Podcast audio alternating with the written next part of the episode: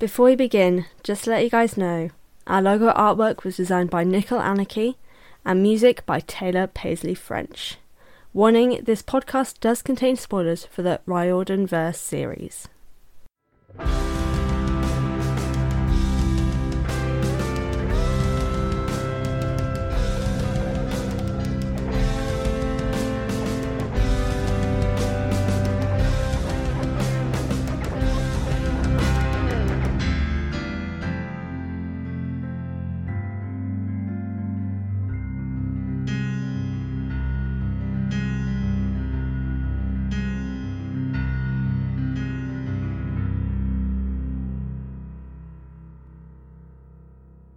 Hello, everyone, and welcome to the Best Damn Camp, a Riordan Verse read along and analysis podcast that sets out to read all the books by Rick Riordan in timeline order. I'm your host, Fran, and welcome to the show. So, today we are continuing and kind of finishing up our timeline journey for The Last Olympian with chapters 21 Blackjack Gets Jacked. my god, that's actually a really complicated title. and chapter 2 We Win Fabulous Prizes. Wait, that's not right. oh no, I got that wrong. I am dumped. Oh my god. This is what happens when you don't check your intro that slightly changes, but barely changes. And then you think everything's fine. So it's chapter 21, Blackjack gets jacked, so that is correct. And chapter 22, I am dumped. As always, I have my points to focus on. So today we've got storyline, relationships, and, you know, just generally what I thought of it.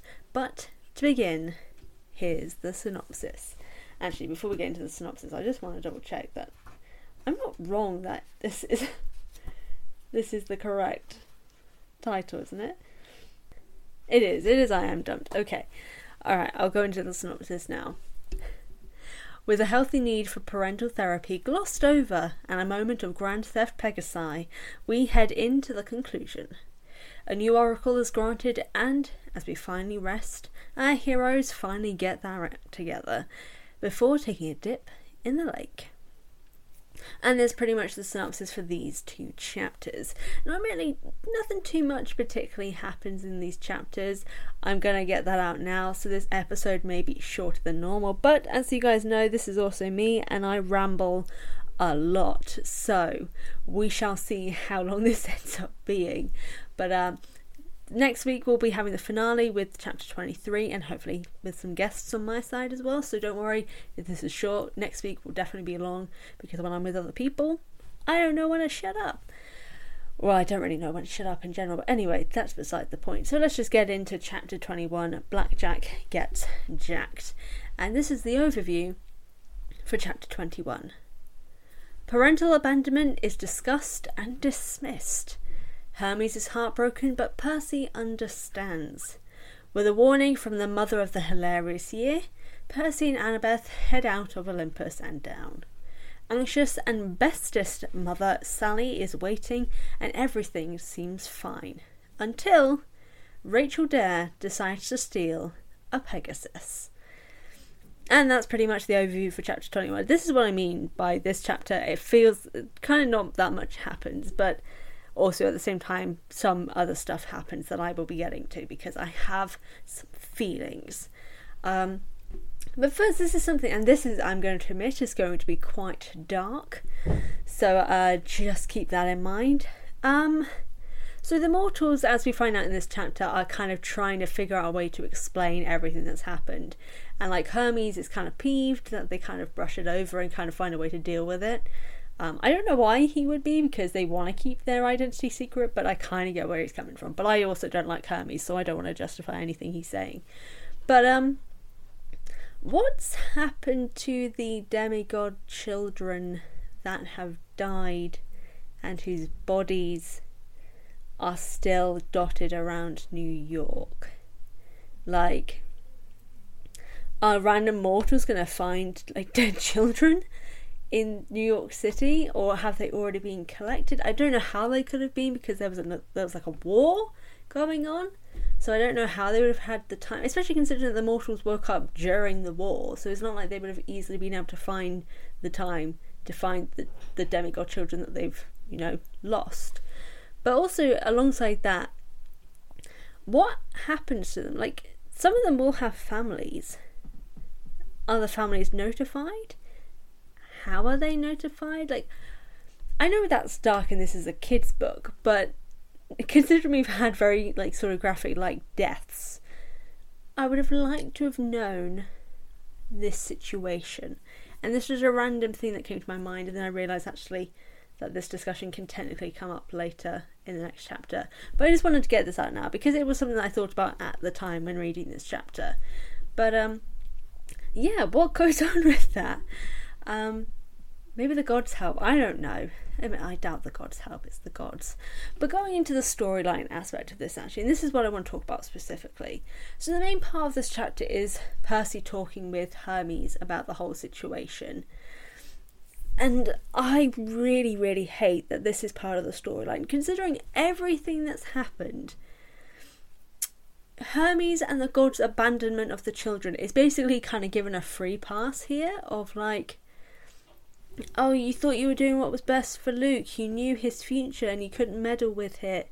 And I'm like, mate, the whole reason everything happened is due to abandonment of the demigod children. This is the root cause of all these problems.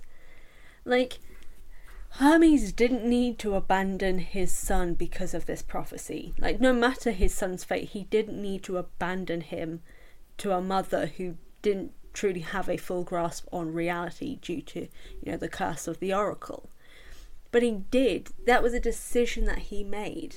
Yes, he like anything he did wouldn't have changed fate, but you know, you could have made your child feel a little bit more wanted.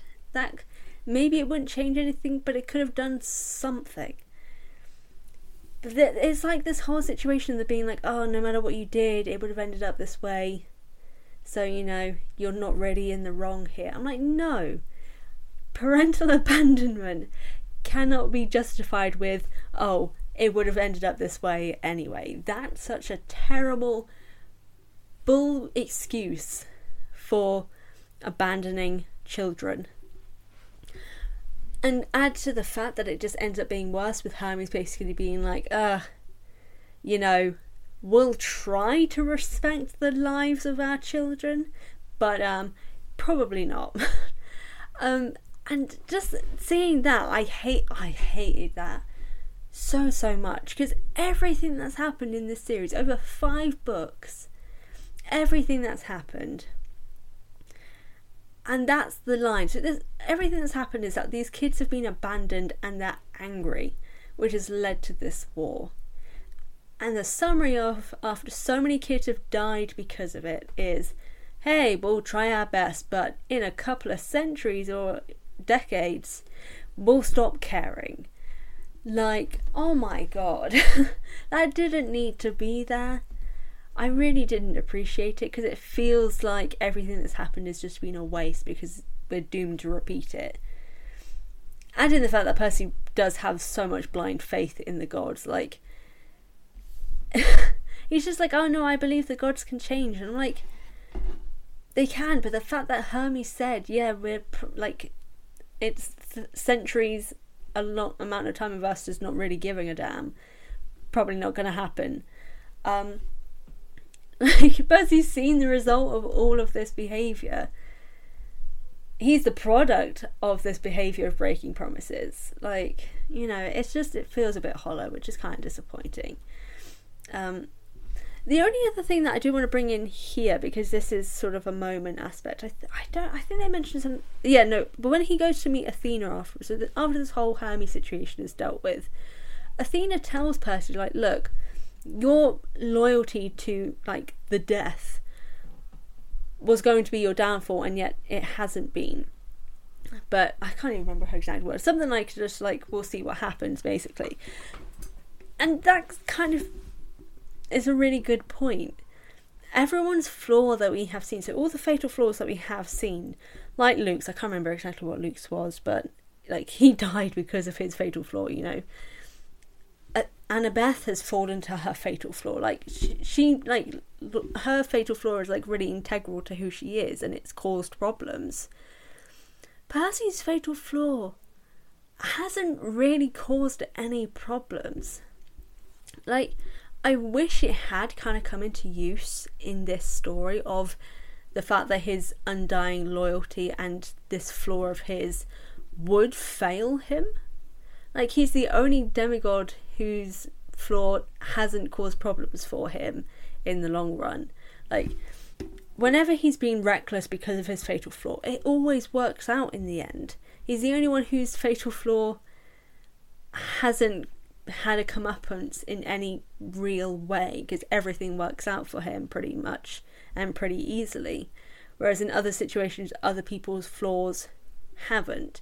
They have led to sadness and frustration, like a sort of comeuppance for having um, too much of something. Like in Annabeth's case, it's this devastation over not being able to have the dream or see the dream of like Luke being better, having this family and all these sort of things, and wanting to fix everything because she can't. It's physically impossible to do that. And so her comeuppance is seeing that all fade away and kind of c- coming to accept it in the end and all these sort of things. But that is sort of her, the flaw of that situation. Whereas I just I just feel like Percy's never kind of really came into it really. It was there, but it just never really failed him. I just think it would have been really interesting if it did in the end and it did cause some major issues or he had to be pushed into it further. Like the whole him giving the knife to Luke. That could have been a moment where his like someone else had to do it for him. Like he gave the knife to Annabeth to give to Luke or something like that because I feel like that moment, like he just drops, like he won't give the knife to Luke. He refuses. So someone else has to do it. And that, like that in itself, could have caused the problems. Like that would, I don't know. I feel like that would have been something, something to to show the the fatalness of that flaw, or the the the near fatalness of the flaw in this case. But anyway, I'm I'm rambling slightly. I don't know. I just wish it was kind of involved a little bit more. But um, that's kind of all I have to say about that chapter because not not that much happened in this one. But uh, I want to go into chapter 22 now. So, chapter 22, I am dumped. And this is the summary for chapter 22. Fear rises as Rachel seeks out the oracle. As Apollo arrives, we learn the curse is broken. Rachel Dare is the new oracle of Delphi. Our heroes recuperate and for the first time rest easily. Percy and Annabeth finally share a moment. And a big moment at that. Which ends up with a dip in the lake. Love it. Um, and that's the summary for chapter 22. These are very, very short chapters, and I'll get into that slightly uh, in a bit. But I want to talk about the relationships at this point for chapter 22 starting with Percy and Rachel. Oh god, I just realised you guys are going to be very aware of what I'm going to talk about, but I'm going to do it anyway. This is a critical, analytical podcast. There are things I have to say. Don't like it? Please still listen anyway because I like making this podcast. But um, so, yeah, similar to what I've said before. I wish the romantic hints between Percy and Rachel weren't here especially considering the line of like Rachel kisses Percy on the cheek, and then two pages later, he's kissing Annabeth. Actually, no. Let's double, let's count exactly. I, am pretty sure it's two pages, but let's count exactly. Um. Yeah, it's uh two pages, but two and a half. We'll say two and a half pages later after Rachel has kissed him. He's had uh, like he's had this basically terrified boyfriend like exterior of when she was going to the oracle. Like he's charging forward he's being reckless he's trying to get close he's trying to stop her he's yelling he's frantic all these sort of things. And why you can kind of see it in a friendly way considering everything they've had romantic moments shared. They've had his like frustration and confusion as to the fact that they've kind of broken up whilst not being together and all these sort of things. There is a romantic hint within it. As well as the fact that no one else is doing any of what he's doing. Like Nico says after everything's happened, like, oh, I could feel your life force seeping away. have him show you that concern beforehand, or have Annabeth, even though I know they're not friends, have Annabeth have a reaction too of like this worry of what's going on. I know Percy is technically the only one who knows the whole situation, but like they're seeing something kind of terrifying happening to Rachel.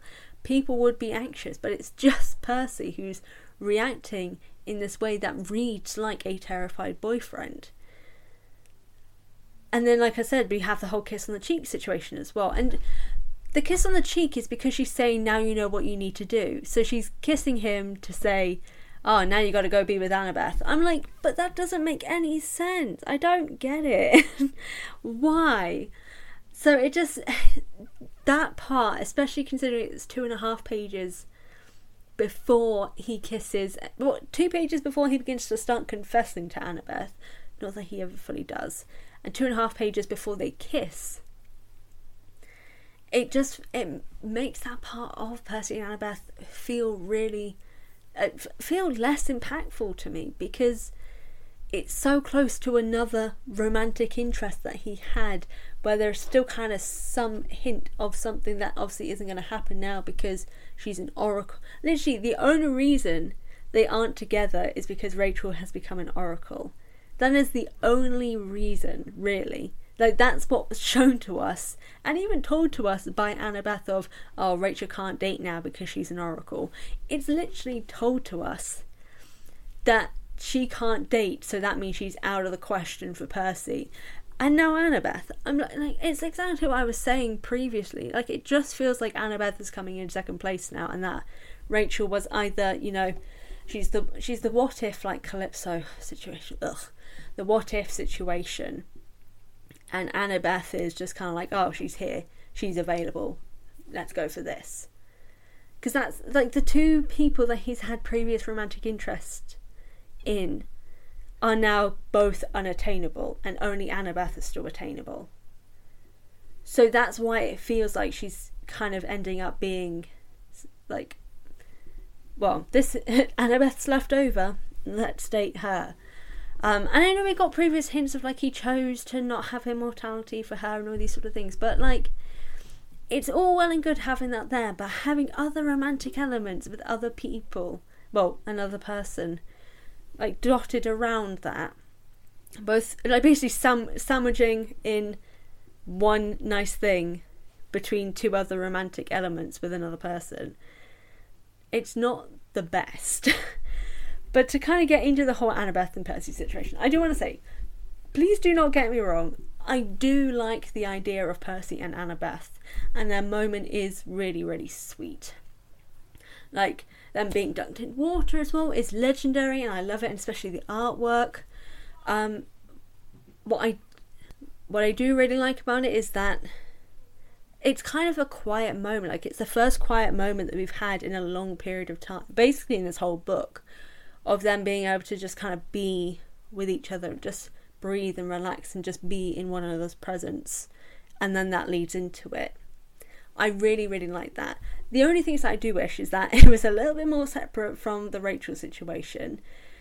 I wish it'd been built up slightly more of them kind of spending more time together whilst back at camp to then have this cake moment.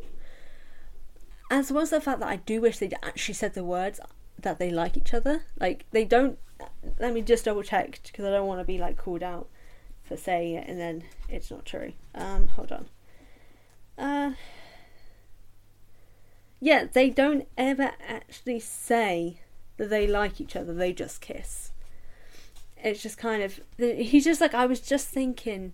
I was just thinking, and he's getting annoyed because like Annabeth's smiling and he's thinking that she's laughing at him and stuff like that but they never actually say the words. so I'm a little disappointed. I don't know, I f- just feel like it could have been a little teeny tiny bit better. But I'm going to move on from that now because I'm afraid. and I want to get into the storyline. So we have a new prophecy from Rachel, and I'm very excited, but also, oh god. Um, so we have this whole thing is like we have this introduction of a new oracle, and it's really, really good. Though it does feel a bit fast, I will say. It would have been cool if we got a little bit more of like Rachel kind of adapting briefly or just kind of being a bit confused before getting the prophecy because the prophecy comes very very quickly. Um but uh yeah i don't know. I just i think it was a really interesting moment. I just kind of half wish it had gotten its own chapter because like this is very significant. But i don't know. Um the only things and this is what i was mentioning earlier i do wish that there are things that that just in general, I think there were things that should have been covered, such as the demigods that we've lost. Like we don't actually get any reference to Lee Fletcher, so we get reference to Ethan and Selena and Charlie, but like Lee, we know Lee Fletcher has died, um, and all sort of stuff, but we also don't know what's going to happen with their parents. It'd be sad to be discussed, but it's kind of important to know as well because I feel like that'll add further impact to the people that we've lost. I know it's meant to be a happy ending, but also many, many children have died. Like, I feel like that needs to be brought in somewhere.